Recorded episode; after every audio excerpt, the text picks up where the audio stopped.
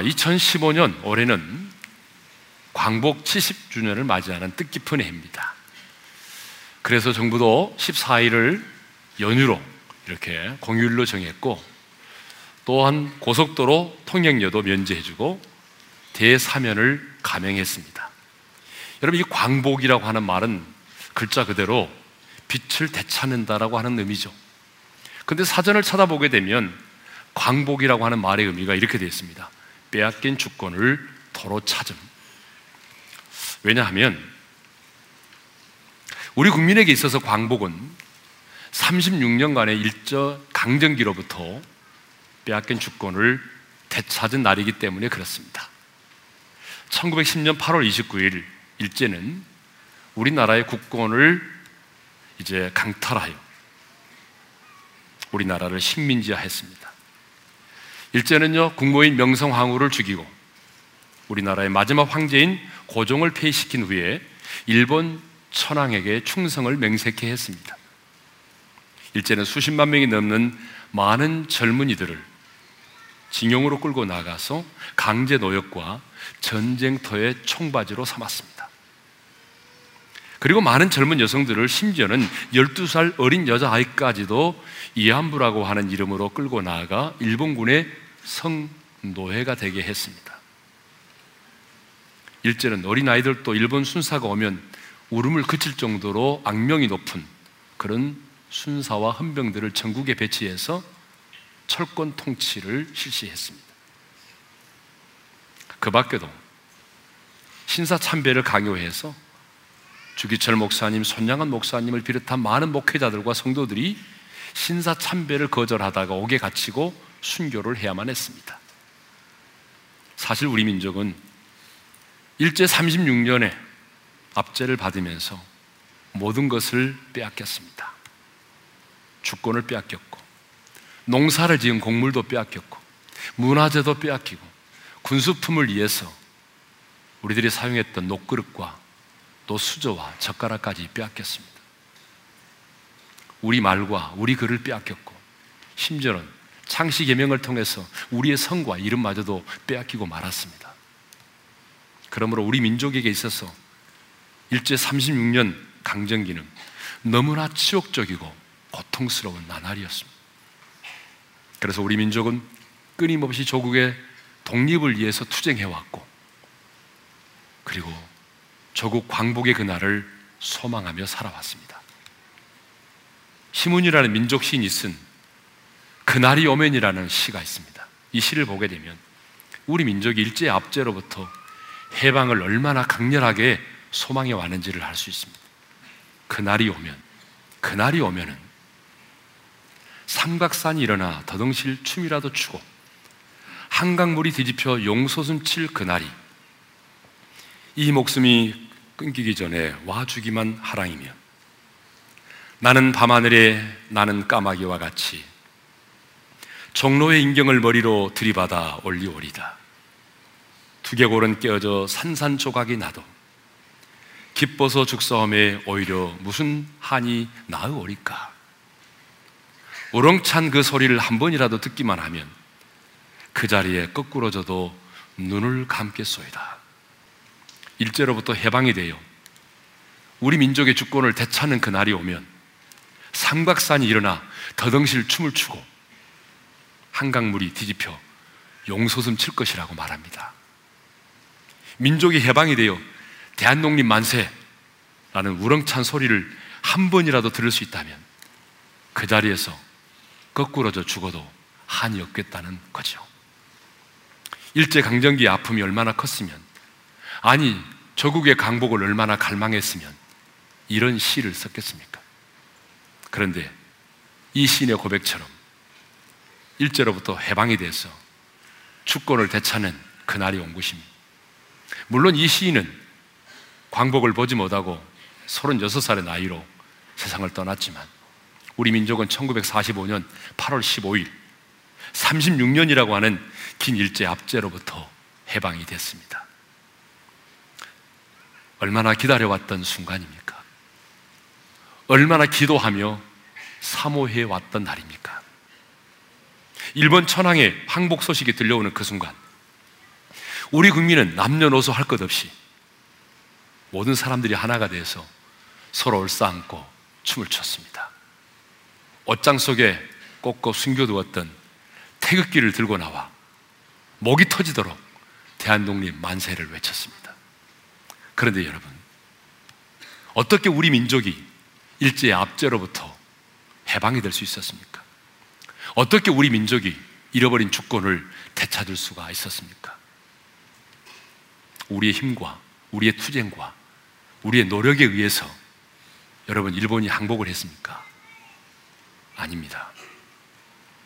원자폭탄이 히로시마에 투하되고 제2차 세계대전에서 일본이 패망을 하고 일본 천황이 무조건 항복을 선언함으로 우리 민족이 해방이 된 것입니다. 이것을 보게 되면 도저히 일어날 수 없는 일이 일어난 거죠. 우리 입장에서 보게 되면 정말 꿈만 같은 일이 일어난 것입니다.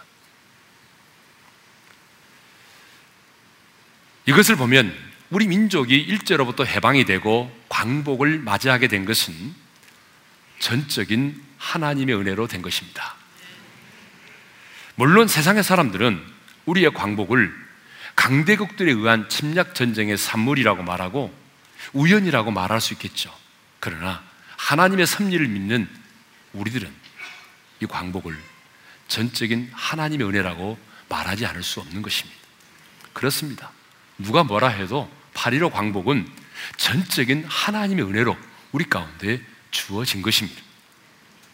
그런데 성경에 보게 되면 우리의 광복과 같은 희년이 있습니다. 오늘 본문은 희년에 관한 말씀을 우리에게 가르쳐 주고 있습니다. 희년이란 여러분 기쁜 해라는 말이죠. 기쁨의 해.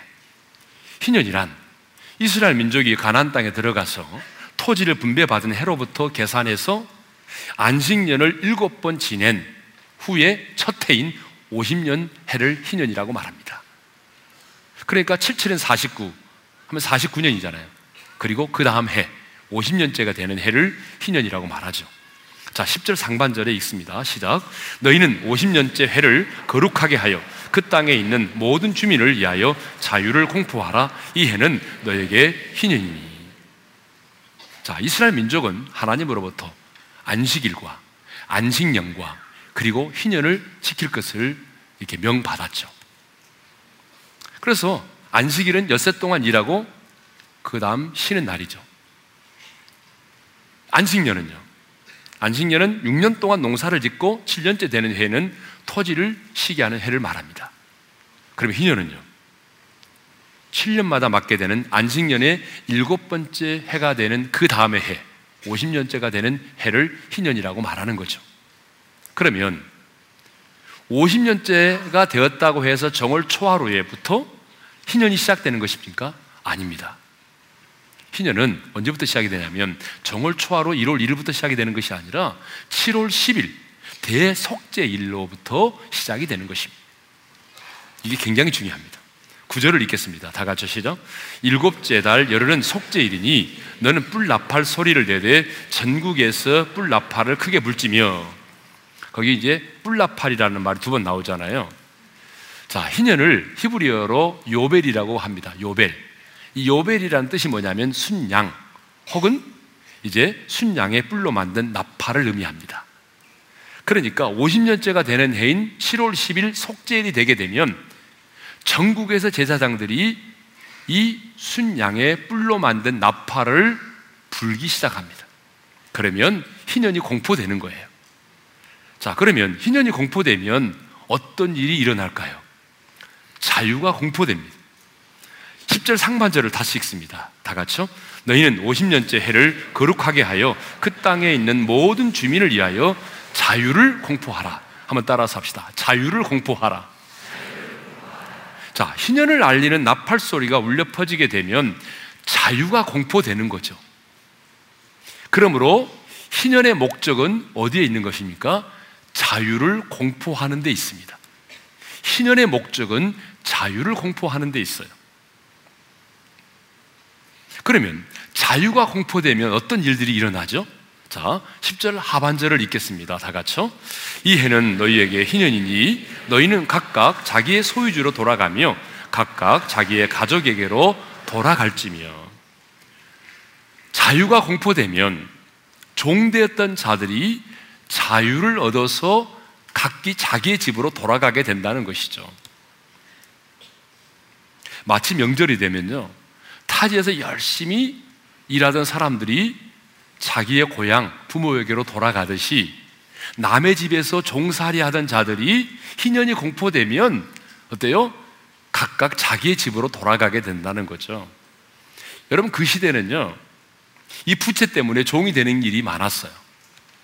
자, 예를 들면 내가 빚을 얻었는데 그 빚을 갚을 능력이 없게 됐어요. 그럼 어떻게 되는 거죠? 우리 집안의 가족 중에 아들이 아니면 딸이 그 집에 종으로 팔려가는 거예요. 그래서 그 집에서 종살이를 해야 돼요. 그런데 희년이 딱 되면은 어떻게 되는 거죠? 종살이를 청산하고 자유의 몸이 돼서 각각 자기 집으로 돌아오게 되는 것이죠. 사람만이 아니라 분배받았던 땅도 마찬가지입니다. 토지도 희년이 되게 되면 각각 자기의 소유주로 돌아오게 되는 것입니다. 여러분 이스라엘 백성들이 가나안 땅에 들어가서 땅을 분배받았잖아요. 땅을 기업으로 받았는데 너무 가난해서 자신의 소유의 땅을 팔았어요. 여러분 종이나 토지나 여러분 값을 결정할 때는 무엇에 근거하여 결정되냐면 희년이 얼마나 남았느냐에 따라서 결정되는 거예요. 희년이 많이 남았으면 값을 많이 받게 되는 것이고요. 희년이 얼마 남지 않았으면 값이 적게 되는 거죠. 그래서 땅도 팔았는데 희년이 되면 어떻게 된다는 거죠? 다시 원래 소유주로 돌아오게 된다는 거죠. 그래서 희년이 되면은 조건 없이 다시 돌려받을 수 있게 됩니다. 희년이 되면 모든 채무가 탕감이 되고 그래서 면제가 돼서 무르기가 실행이 되는 것입니다. 그런데 이 희년을 후대의 사람들은 메시아에게서 오실 때, 메시아께서 오실 때에 나타날 기쁨의 해로 인식을 하기 시작을 했습니다. 그래서 이사야 선지자는 메시아가 오시게 되면 이러이런 일이 일어날 것이라고 예언을 했거든요. 자, 이사야 61장 우리 1절 하반절에서 2절을 읽겠습니다. 다 같이 시작. 가난한 자에게 아름다운 소식을 전하게 하려 하심이라. 나를 보내사 마음이 상한 자를 고치며 포로된 자에게 자유를 갇힌 자에게 노임을 선포하며 여호와의 은혜의 해와 우리 하나님의 보복의 날을 선포하여 모든 슬픈 자를 이루하되 자 이사야 선지자는 일찍이 예언을 했습니다. 메시아이신 예수 그리스도가 오시면 이러 이런 일이 일어날 것이다. 어떤 일이 일어난다고 말합니까? 가난한 자에게 아름다운 소식이 전파될 것이고 마음이 상한 자가 고침을 받게 될 것이고 포로된 자가 자유를 누리게 될 것이고 갇힌 자가 노임을 얻게 될 것이고 마음이 상한 자가 슬픈 자가 모든 슬픈 자가 이로를 얻게 될 것이라고 예언을 했습니다. 그래서 이사야 선지자는 메시아가 오심으로 이루어지는 이 날을 희년이라고 말하지 않고 뭐라고 표현했냐 그러면 은혜의 해라고 표현을 했다는 거죠. 그런데 누가복음 4장 21절에 보게 되면 예수님이 안식일에 회당에서 이사야 선지자가 말씀했던 이 말씀을 그대로 낭독하고 난 다음에 이렇게 말씀하셨습니다. 다 같이 읽겠습니다. 시작. 이에 예수께서 그들에게 말씀하시되 이 글이 오늘 너희 귀에 응하였느니라 하시니 무슨 얘기죠? 이사야 선지자가 메시아가 오게 되면 이런 일이 일어날 것이다라는 이 말씀을 읽고 난 다음에 뭐라고 말씀하시냐면 이 글이 너희에게 응했다라고 말씀하셨습니다. 여러분 이 말은 무슨 말이냐면 이사야 선지자가 예언했던 메시아가 바로 나다라는 것이. 너희가 그토록 기다려왔던 메시아가 바로 내가 그 메시아라는 거예요. 이제 내가 메시아로 왔으니 은혜의 해가 시작이 되었다는 것입니다. 그러므로 구약의 희년은 메시아이신 예수 그리스도에 의해서 이루어질 은혜의 해를 말하는 것이에요. 그런데 왜 희년을 희년이라고 말하지 않고 은혜의 해라고 말할까요? 그것은 우리들의 힘과 우리의 노력과 우리의 열심에 의해서 우리의 죄값이 지불되어지고 우리가 죄와 죽음으로부터 자유함을 얻는 것이 아니기 때문에 그래요. 여러분, 우리 힘, 우리의 노력, 우리의 열심에 의해서 죄값이 지불되어지고 우리의 노력에 의해서 우리가 진정한 자유와 해방이 주어지는 것이 아니라는 거예요. 우리는 예수 믿기 전까지 우리의 죄로 인해서 죄와 죽음의 법 아래 놓여 있었습니다. 여러분, 일제 36년 동안 우리가 주권을 잃고 그리고 일제 압제 가운데 살아왔던 것처럼 우리 역시 저와 여러분이 예수 믿기 전까지 우리 안에 있는 죄로 말미암아 죄의 종으로 살았습니다. 죽음의 종으로 살았어요. 공중곳에 잡은 자의 사슬에 묶여서 살았어요. 아니, 사탄의 사슬에 매여서 불타는 지옥을 향하여 끌려가고 있었습니다. 율법의 종으로 살았습니다. 그런데 하나님의 아들이신 예수 그리스도가 인간의 몸을 입고 이 땅에 오셨습니다. 그분이 저와 여러분의 모든 죄를 짊어지시고 십자가에서 고난받고 형벌 받으시고 죽으심으로 그리고 마침내 사망의 권세를 깨뜨리고 부활하심으로 우리의 죄값을 완벽하게 지불하셨습니다. 할렐루야. 그러므로 예수를 믿는 우리는 예수님 안에 거하는 우리는 더 이상 죄와 죽음의 법이 우리를 지배할 수 없게 된 것입니다. 우리는 죄와 죽음으로부터 해방이 된 것입니다. 어둠 속에 갇혀있던 우리에게 여러분 생명과 영광의 빛이 비추기 시작을 했습니다. 영적으로 진정한 광복이 우리에게 임한 것이죠. 그래서 희년을 희년이라고 말하지 않고 은혜의 해라고 말하는 것입니다. 그러면 정리하겠습니다. 구약의 희년은 메시아이신 예수님에 의해서 우리 가운데 시작되어진 은혜의 해를 말하는 것이고 그 은혜의 해는 이미 예수님으로 말미암아 우리 가운데 이미 시작된 하나님의 나라를 말하는 것입니다.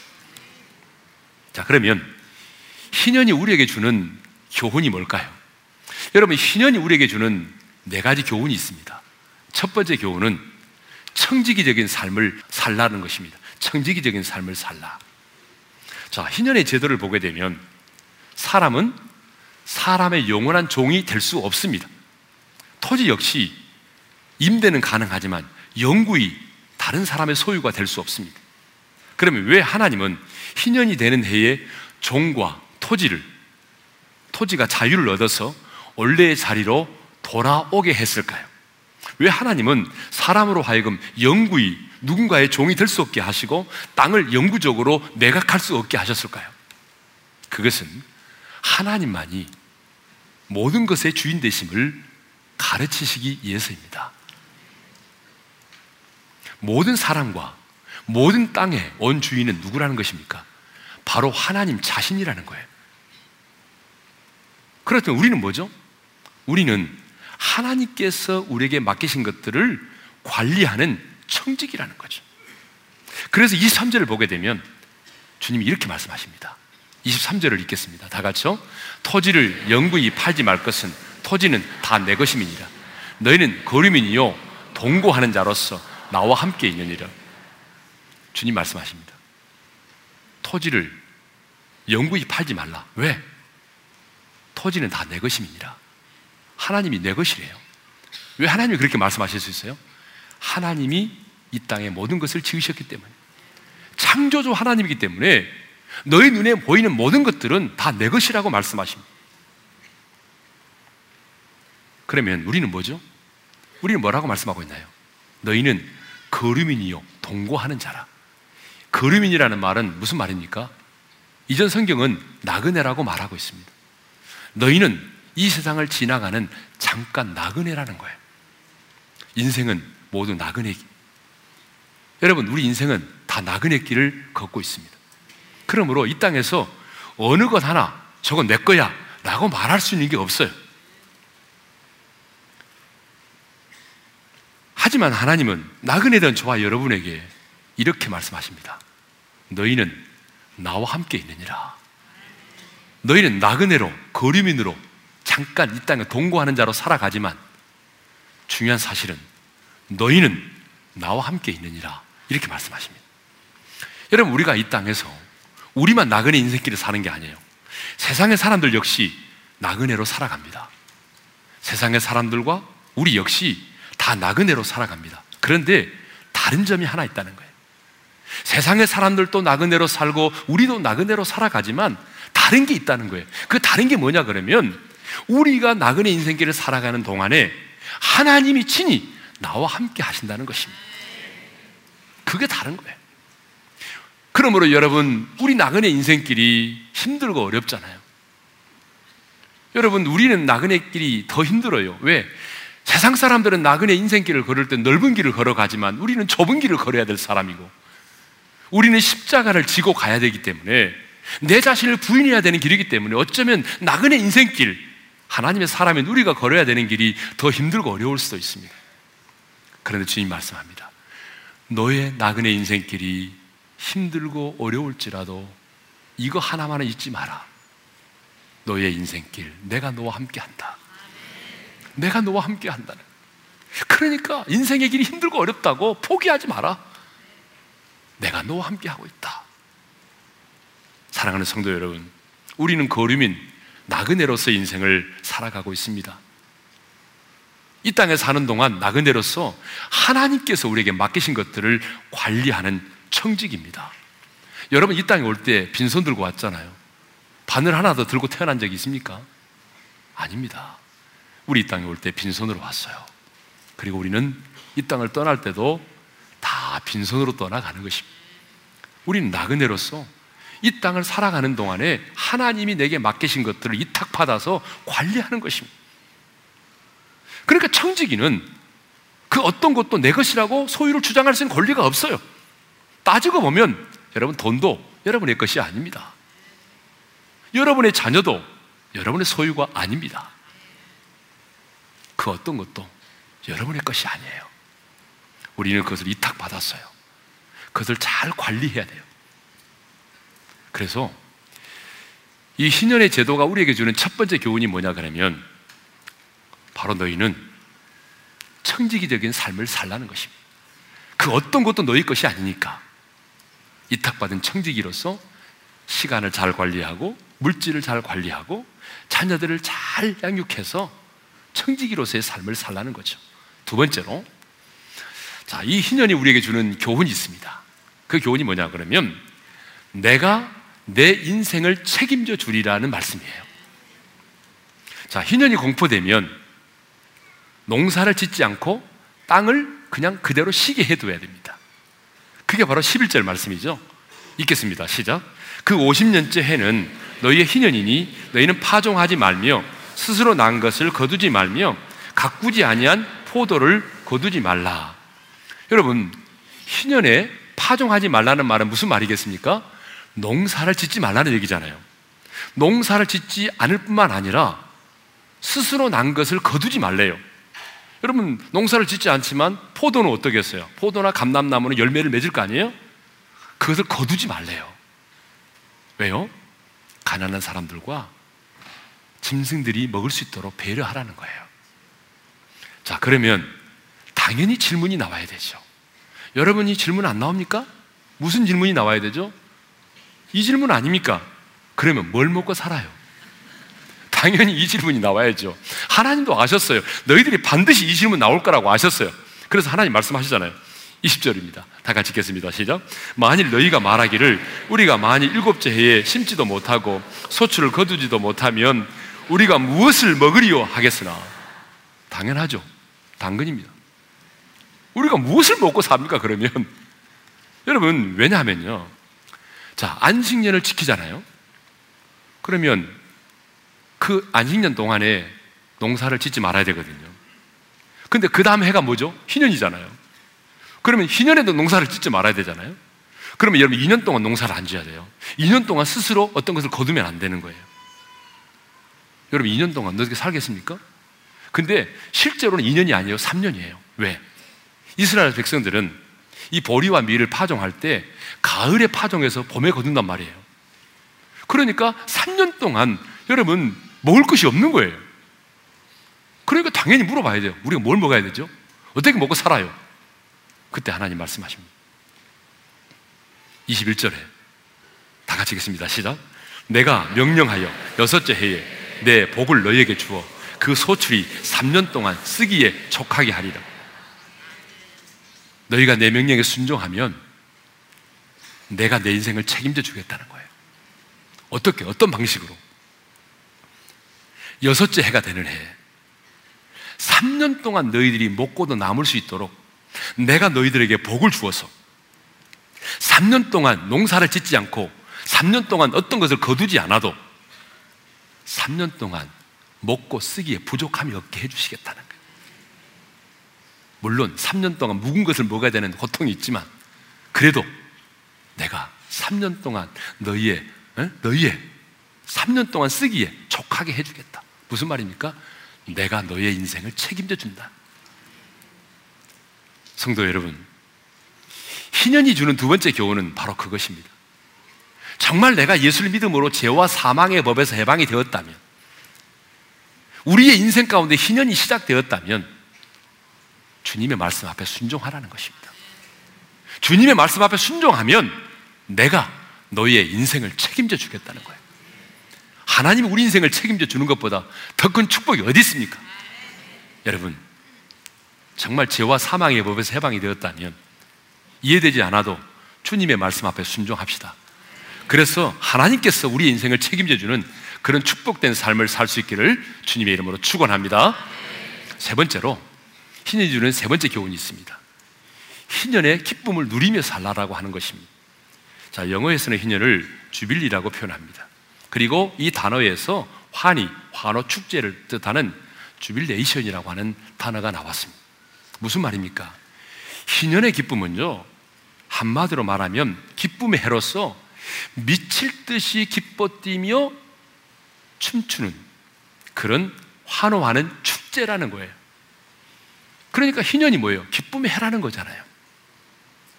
여러분 생각해 보십시오. 여러분 지금 남의 얘기라고 생각하기 별로 감동이 없는 것 같은데 만일 여러분이 그 시대에 남의 집에 종으로 팔려갔어요. 종살이를 하고 있다고 생각해 보세요.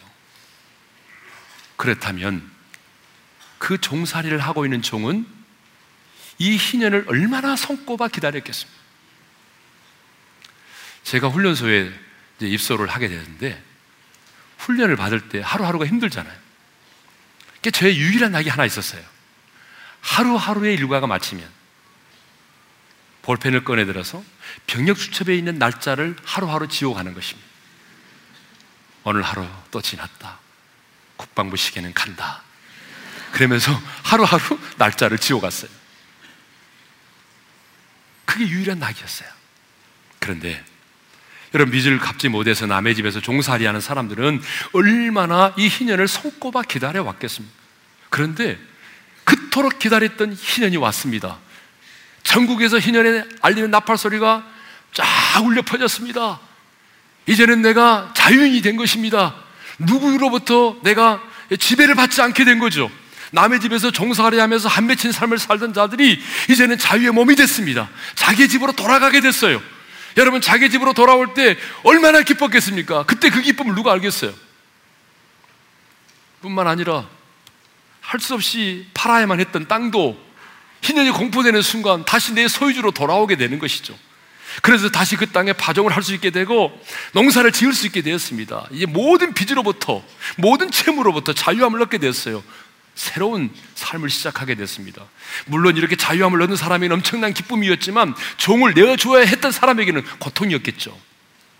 여러분 종을 죄로 말미암아 그동안 우리를 지배하고 있던 악한 영들에게는 여러분 이날은 고통의 날이요 수치의 날입니다. 그러나 우리에게는 기쁨의 날이고 자유의 날이죠. 그러니 얼마나 기뻤겠습니까? 여러분 세상에 이보다 더 큰 기쁨이 있을까요? 우리가 광복의 날에 그랬던 것처럼 우리가 2002년 월드컵 때 서로를 막 부둥켜 안고 대한민국을 외치며 기뻐했던 것처럼 희년을 많은 그들 역시 얼싸안고 덩실덩실 춤을 추었던 것입니다. 여러분 2002년 월드컵 때 저희 교회가 가지고 있는 모든 장비를 가지고 올림픽 공원에서 우리가 그 중계를 했잖아요. 이제 화면을 통해서 여러분 2만 2천 명이 모였습니다.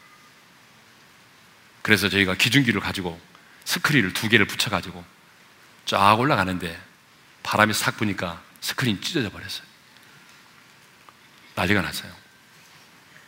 우리가 상상할 수 없는 일이 벌어진 거죠. 왜냐하면 그거는 실내용이기 때문에 바람만 불어도 찢어지고 말하는 거예요. 두 개를 붙여놨는데 기중기 양쪽에서 쫙 올라가는데 찢어지고 말았어요.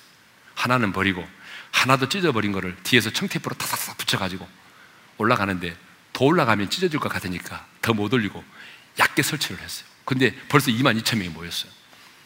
그래도 제가 인사는 해야 될 거 아닙니까? 그래서 기중기 타고 올라갔어요. 마이크 들고.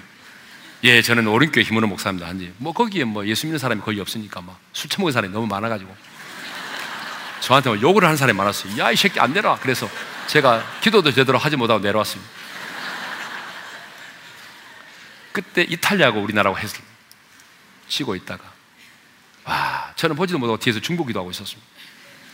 왜냐하면 그 스크린 찢어지면은 경찰이 와서 저에게 말했어요. 만일 중간에 찢어지면 이건 폭동으로 변한다는. 당신 책임질 거냐? 그래서 어쩔 수 없이 저는 뒤에서 중보하면 기도하고 있었습니다. 보지도 못하고 막 기도하고 찢어지지 않도록. 그래서 전반전에 안 찢어져서 후반전에 그냥 들어와서 봤어요. 그러다 여러분 역전했잖아요. 그때 여러분 그 기쁨 아십니까? 막 사람들이 일어나가지고 막 더덩실 누군가 막 저도 막꼭 껴안고 막 예?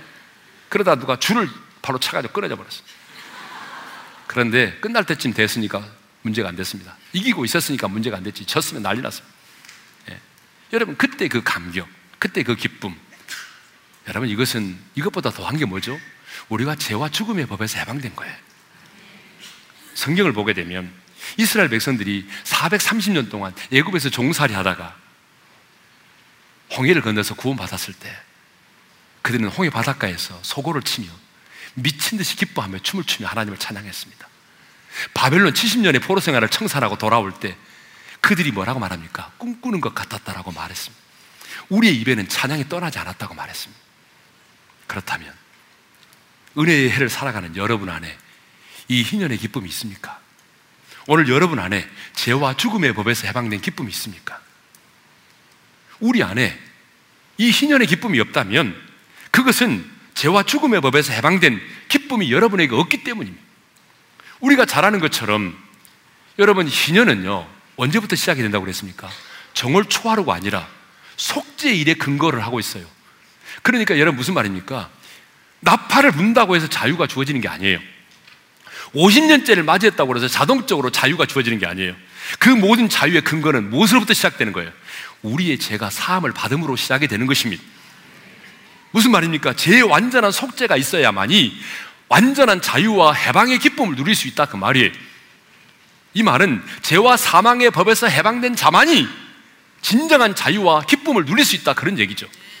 누가 희년의 기쁨을 누리며 살아갑니까?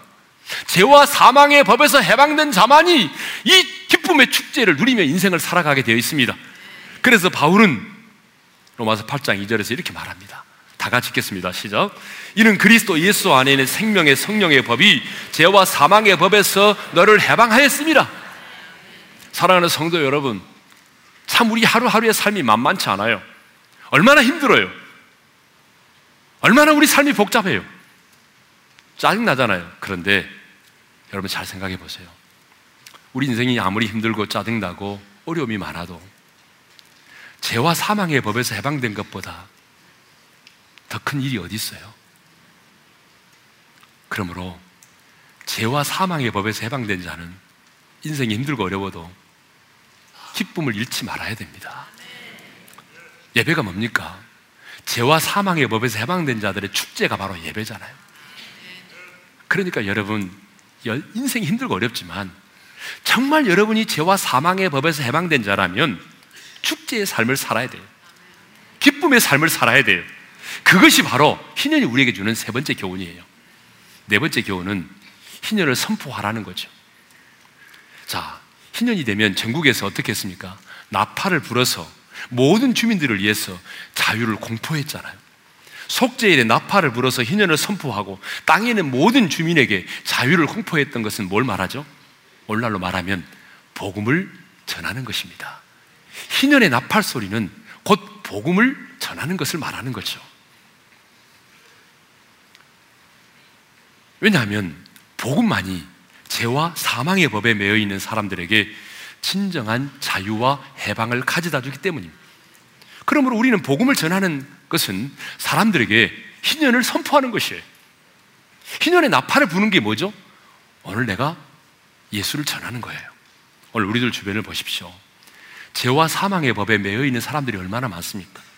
사탄의 종이 돼서, 죄의 종이 돼서 끌려다니는 사람이 얼마나 많습니까? 알코올에 매여서, 여러분 도박에 매여 있고, 근심과 염려, 두려움과 공포, 죽음의 법에, 법에 매여 있어서 고통 가운데 사는 사람이 얼마나 많이 있습니까? 그러므로 우리는 희년의 나팔을 힘차게 불어야 할 줄로 믿습니다. 희년이 시작되는 그 아침에 제사장들이 땅에 는 모든 사람들이 들을 수 있도록 나팔을 불었던 것처럼 영적인 제사장인 우리도 이 땅의 모든 사람들이 복음의 소식을 들을 수 있도록 복음의 나팔을 불어야 되는 것입니다. 희년의 나팔 소리를 듣고 종됐던 자들이 자유의 몸이 되어 돌아왔던 것처럼 잃어버린 기업을 되찾았던 것처럼 오늘 저와 여러분이 담대히 성령 안에서 복음의 나팔을 불기 시작하게 되면 우리의 전하는 복음을 듣고 여러분 종됐던 많은 사람들이 돌아와 자유함을 얻게 될 것입니다. 잃어버린 기업을 회복하게 될 것입니다. 그러므로 우리는 진정한 자유와 참된 해방을 가져다 주는 이 희년을 선포해야 합니다. 희년은 나 혼자만이 누릴 수 있도록 하기 위해서 주신 축복이 아닙니다.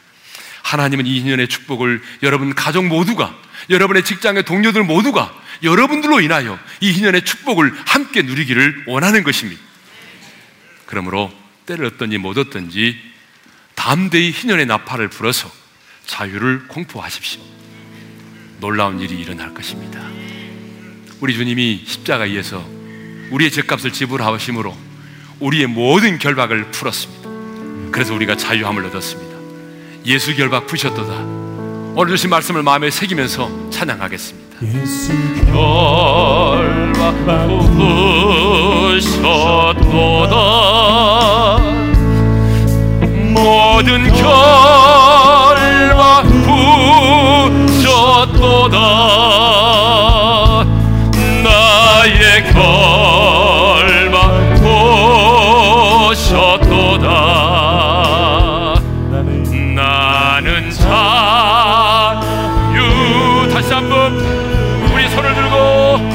푸셨도다. 푸셨도다.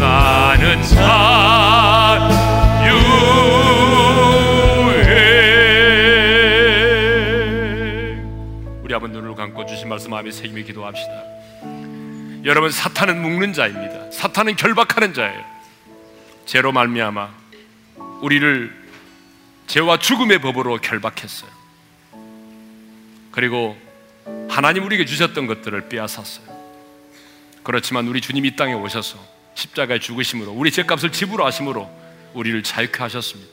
이것이 바로 희년입니다. 이것이 은혜의 해입니다. 여러분, 죄와 사망의 법에서 해방된 것보다 더 놀라운 축복은 없습니다. 죄와 죽음의 문제는 인간의 본질적인 문제입니다. 주님이 우리에게 희년을 허락해 주셨습니다. 희년이 우리에게 주는 네 가지 교훈이 있어요. 첫째로, 이 땅의 모든 것의 주인은 하나님이시고 너는 청지기적인 삶을 살라는 것입니다. 탐욕의 지배를 받지 마십시오.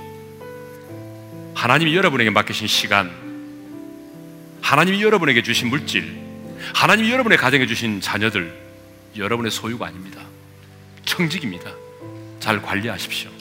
하나님, 하나님이 내게 맡기신 것들을 잘 관리하는 청지기로서의 삶을 살겠습니다. 두 번째로, 내가 너의 인생을 책임져 주리라. 3년 동안 너희가 농사를 짓지 않아도 내가 너희에게 소출의 복을 주어서 3년 동안 먹고 사는 문제를 내가 책임져 주겠다고 말씀하셨습니다. 여러분, 죄와 사망의 법에서 해방되었다면 주님의 말씀 앞에 순종하십시오. 이해되지 않아도 순종하십시오. 주님이 약속하십니다. 내가 너의 인생을 책임져 주리라. 희년은 축제입니다. 기쁨의 해입니다. 여전히 여러분의 삶이 힘들고 어렵지만 짜증나는 일이 많지만 기도의 제목들이 많아도 여러분 죄와 사망의 법에서 해방된 자로서 축제의 삶을 사십시오. 기쁨의 삶을 사십시오. 그리고 마지막은 희년을 선포하며 사십시오. 오늘 주신 말씀 붙들고 주님 내가 이렇게 살겠습니다. 우리 다 같이 두 손을 들고 주여 한번 외치고 간절히 부르짖어 기도하며 나가겠습니다. 주여! 아버지 하나님 묶여있던 우리에게 자유를 주시고 우리에게 기년을 선포케 하셔 주심을 감사합니다. 오늘 이 시간 내 모든 것들이 풀어지게 도와주옵소서.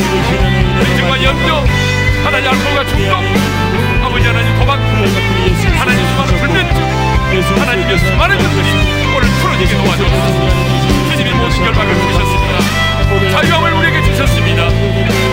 하나님, 우리가 이 년에 아버지 하나님이여 승리적인 삶을 살게 도와주옵소서. 하나님의 모든 것이 나의 것이 아니고 하나님에게 맡기신 것입니다. 하나님 승리의 삶을 우리에게 살게 하시고 우리가 다시 한번 기억할 수 있도록 도와주시옵소서. 그래서 하나님 아버지 내 인생을 하나님이 책임져 주시고 그런 멋진 삶을 살게 합니다. 하나님 기쁨의 해, 은혜의 해를 허락해 주셔서 기쁨의 삶을 살게 하시고 우리의 내가 축제가 되게 하시고 기회를 선포하여 많은 사람들이 자유를 얻고 돌아오는 역사가 일어나게 도와주옵소서 주님 감사합니다. 주님이 십자가에서 우리의 죄악을 담당하시고 고난 받으시고 죽으심으로 우리 죄값을 완벽하게 지불하셨습니다. 그래서 우리의 모든 결박을 풀어 주심을 감사합니다. 죄와 죽음의 법으로부터 우리를 자유케 하심을 감사합니다. 주님 이 시간 알코올과 도박에 영에 묶여 있는 자들 잠을 이루지 못하는 불면증에 묶여 있는 자들 근심과 염려에 사로잡힌 자들 가난과 질병에 사로잡힌 자들 오늘 자유를 공포하는 이 시간 주님의 그 십자가의 능력으로 자유를 얻게 도와주십시오. 모든 묶임으로부터 모든 결박으로부터 자유함을 얻게 도와주십시오. 주님 우리에게 희년을 주셨사오니 청지기적인 삶을 살게 도와주십시오. 내가 내 인생을 책임져 주리라 말씀하셨사오니 무엇을 먹을까 무엇을 마실까 염려하지 말게 하시고 죄와 죽음의 법에 해방된 자로서 말씀 앞에 순종하는 삶을 살게 도와주십시오. 그래서 하나님이 내 인생을 책임져 주시는 모습을 매일의 삶 속에서 경험하게 도와주십시오. 죄와 죽음의 법에서 해방된 자처럼 이제 매일 기쁨의 축제의 삶을 살게 도와주십시오. 인생이 힘들고 어려워도 짜증내지 말고 불평하지 말고 감사하며 기쁨의 삶을 살게 도와주시고 때를 얻든지 못 얻든지 희년을 선포하여 내 가족들이 내 주변의 많은 사람들이 복음 안에서 자유함을 얻게 도와주십시오. 이제는 우리 주 예수 그리스도의 은혜와 하나님 아버지의 영원한 그 사랑하심과 성령님의 감동, 감화, 교통하심 희년의 은혜를 주신 하나님께 감사하며 청지기적인 삶을 살고 하나님이 책임져주는 삶을 살고 기쁨의 삶을 살고 희년을 선포하는 삶을 살기를 다짐하고 돌아가는 지체들 위해 이제로부터 영원토록 함께 하시기를 축원하옵나이다. 아멘.